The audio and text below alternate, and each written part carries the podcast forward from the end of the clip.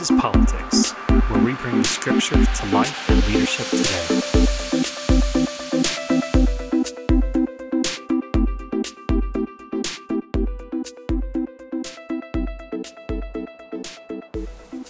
Happy Friday to you, and welcome to the first podcast in a series that's going to be devoted to going through the book of Exodus together.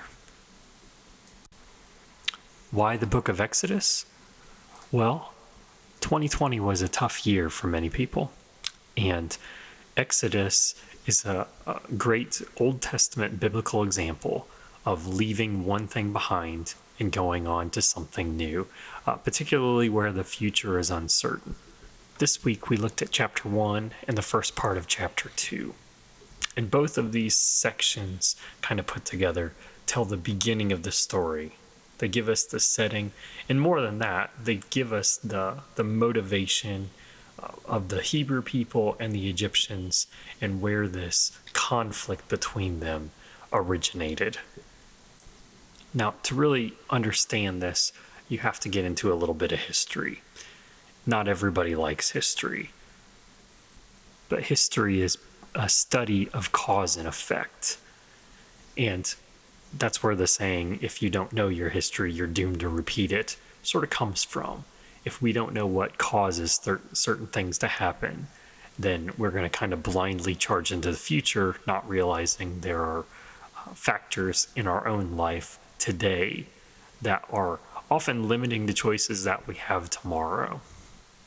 So, looking at the beginning of this story, this is not just a random event that happened. Two groups of people uh, started fighting amongst one another, one group oppressing another. This didn't come out of nowhere, it had a source. And Exodus chapter 1 in particular really helps us understand uh, a bit of where that came from. Now, the first reading that we had was actually from the book of Genesis. It was the very last passage, and it told about the death of Joseph. And that's an important piece to have in this because that explains how the Hebrew people got to Egypt in the first place. If you go back uh, to the end chapters of the book of Genesis, you have the story of Joseph, who was sold into slavery uh, to Egypt by his jealous brothers and he ended up prospering there after uh, many, many difficult, uh, challenging years. And uh, the end of that story is his brothers come to Egypt begging for food in the midst of a famine, and Joseph is able to take care of them. Instead of sending them back to fend for themselves, he invites them to come and live with him in Egypt, where he's acquired a lot of land, a lot of wealth, and a lot of political power. Now, in between uh, the book of Genesis and the book of Exodus, Egypt is taken over by another culture uh, for a short time period. And when the original Egyptians are able to win back power, they become very scared of other cultures coming in and doing that again. And that's where they start to look at Joseph and his family, the Hebrew people, who are prospering, who are growing, and there, there's a new ruler who doesn't know Joseph. At the end of Genesis, Joseph has passed away, and so it's it becomes just nameless people that are running around that are not from the e- Egyptian culture. And uh, they grow more numerous than the Egyptians, and the Egyptians get scared. And that's where the, the new king of Egypt, out of fear, starts to make some very drastic, uh, very oppressive decisions about how he's going to treat the Hebrew people in effort to try to keep their numbers down and their their physical, military, political strength um, down, so that the Egyptians can maintain their rule in their own country. Now, from the very beginning, there are two issues that arise in this conflict between the two cultures. One is that the Hebrew people were asked by uh, Joseph on his deathbed to take his bones back to what we will now call the Promised Land, Israel. And, uh, and he fully expected God uh, to take them back there at some point. It was issued as a command to them, as a sort of dying patriarch's wish. But in the generations that follow, as they prosper there in Egypt, uh, there's no indication that they have any thought or plan to go back to the promised land anytime soon. They are doing just fine just where they are, and they're enjoying that blessing and that uh, plentiful life that they have there in Egypt. The second issue that they have is really between both of them, and that comes out when it says that a new king uh, came to rule Egypt who didn't know Joseph. And that's where the Egyptians, the leaders in particular, uh, but the people no longer knew the Hebrew people. But it worked the other way around as well. The Hebrew people didn't know those Egyptian leaders or those Egyptian people. They had sort of segregated themselves and uh, were just each group kind of doing their own thing. And the fear that began to arise in the Egyptians if you look back in the text, is not that the Hebrew people will suddenly rise up and take over. It's that a foreign power would come and attack.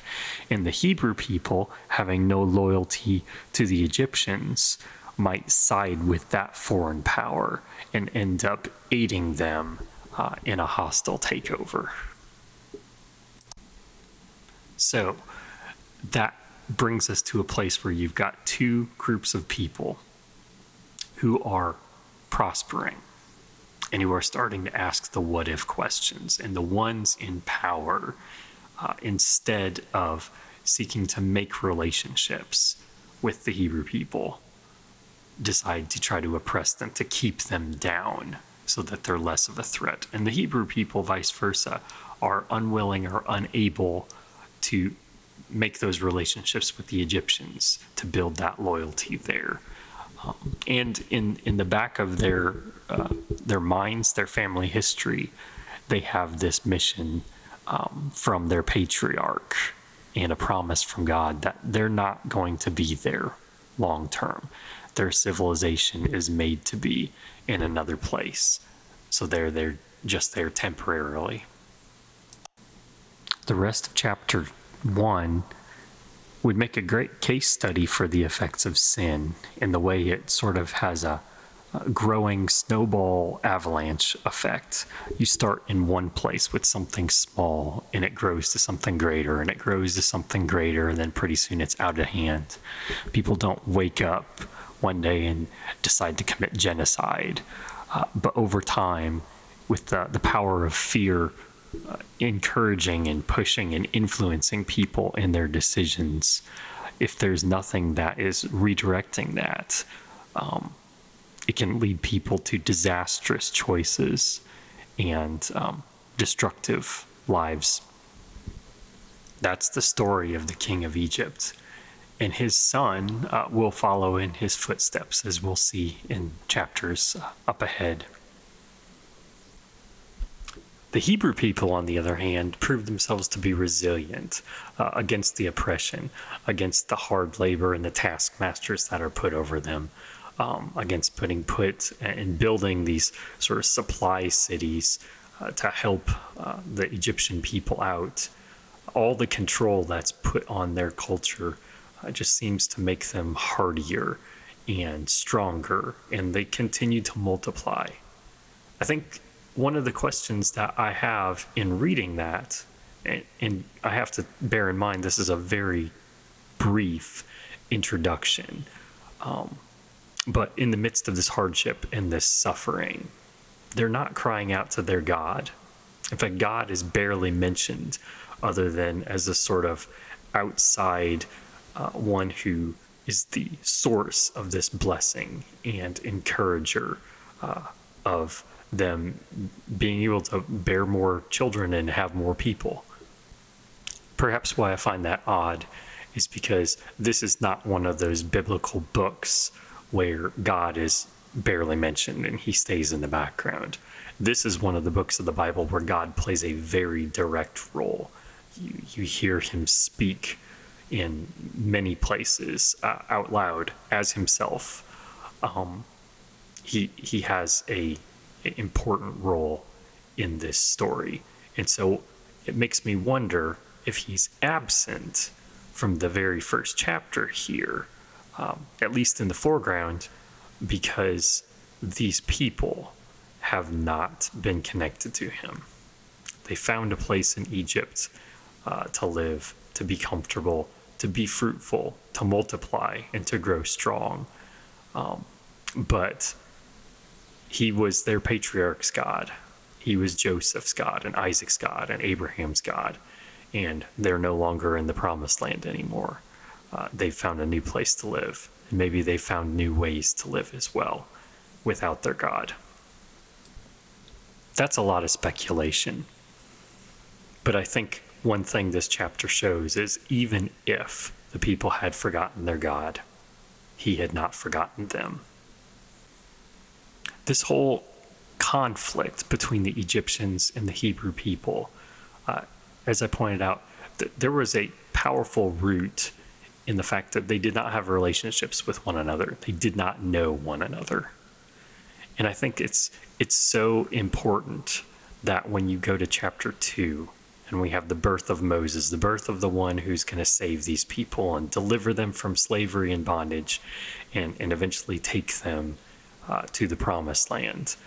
Um, Moses, being that one, has relationships with both the Egyptians and the Hebrew people.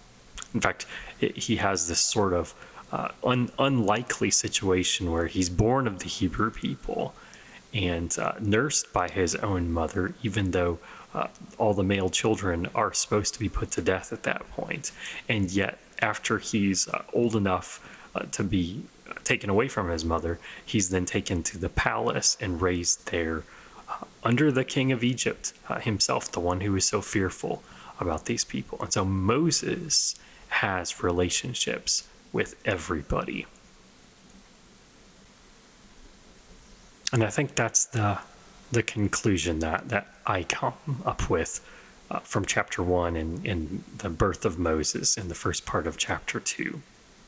In the midst of this conflict between cultures, and you and I know that we're, we're living that out every day uh, here in the United States, all over the world, as cultures continue to mix together and those rough edges rub up against one another there's conflict, and that conflict tends to get worse and worse over time, unless you can create relationships between the different groups.